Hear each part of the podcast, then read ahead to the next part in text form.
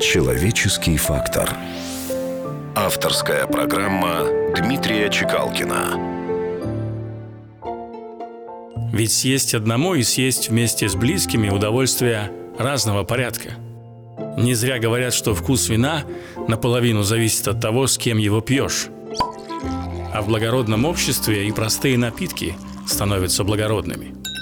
Как говаривал один авторитетный греческий мудрец – Счастье в том, чтобы разделить с близкими простые удовольствия бытия. Вино, трапезу и дружеское общение.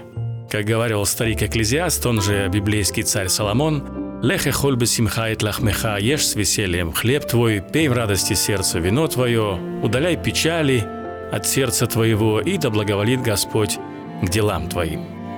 Как пишет Абрам Хаям, он же Игорь Губерман, оставив надоевшую иронию, замечу благодарственно и честно – Застолье возвращает нам гармонию с реальностью паскудной повсеместно. Позабыв о душевном копании, с нами каждый отменно здоров, потому что целебно в компании воздыхание винных перов.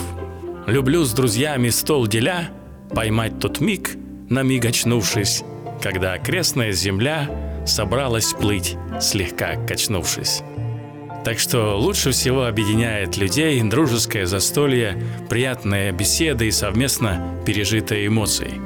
Яркие эмоции – это главное, что стоит коллекционировать в этой жизни. Есть хобби у тебя, пристрастие, увлечения, монеты, марки, вымпелы, награды. Давно я собираю ощущения.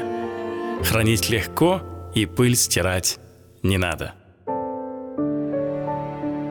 Человеческий фактор. На радио «Вести».